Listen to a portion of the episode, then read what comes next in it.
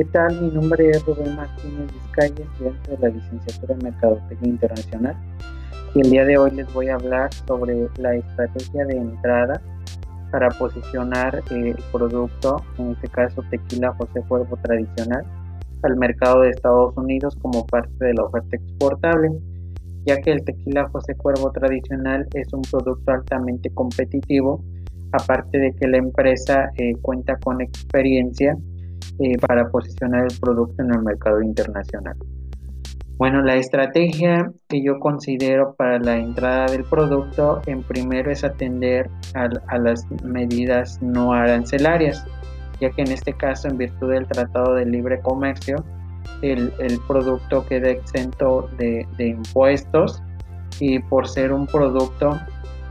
de, de origen mexicano,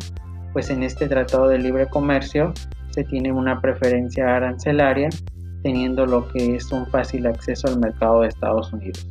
Bueno, pues aparte eh, hay que considerar las normas no arancelarias y estas normas eh, como parte de las nuevas medidas por el COVID-19 pues es dar previo aviso y registro a dos instituciones en Estados Unidos, que es a la FDA, que es la organización que controla la entrada de, alimentos y bebidas a Estados Unidos, y la TTBA, que es la organización que controla los impuestos de tabaco y en este caso al tequila. Hay que dar previo aviso tres días antes de la entrada del producto para que no se retenga la mercancía y exista un fácil acceso a dicho mercado. Otra de las estrategias que considero de entrada pues es realizar una captación con clientes mayoristas eh, participando en ferias internacionales del producto, promoviendo lo que es con publicidad ATL y BTL en las ferias internacionales y concretar un catálogo de, compradores. En este sentido, pues se tendría, se, asegurarían lo que es el número de las ventas. Otra estrategia pues es atender a la parte contractual. Eh, para ello precisamente se va a llevar a cabo un contrato con dichos clientes donde se establezca eh, la cantidad de producto como parte del pedido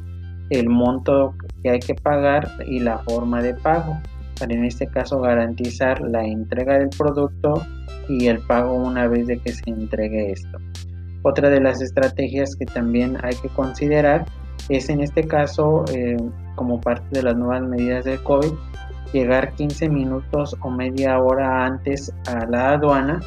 para, para realizar lo que son todos los trámites a través del agente aduanal que no se retenga mucho tiempo el producto en la aduana y no implique lo que es desfase en tiempos y que implique que el producto se le entregue en un mayor plazo de tiempo acordado, en este caso a los compradores. Bueno, pues estas son las estrategias que consideraría para la garantía comercial. Gracias.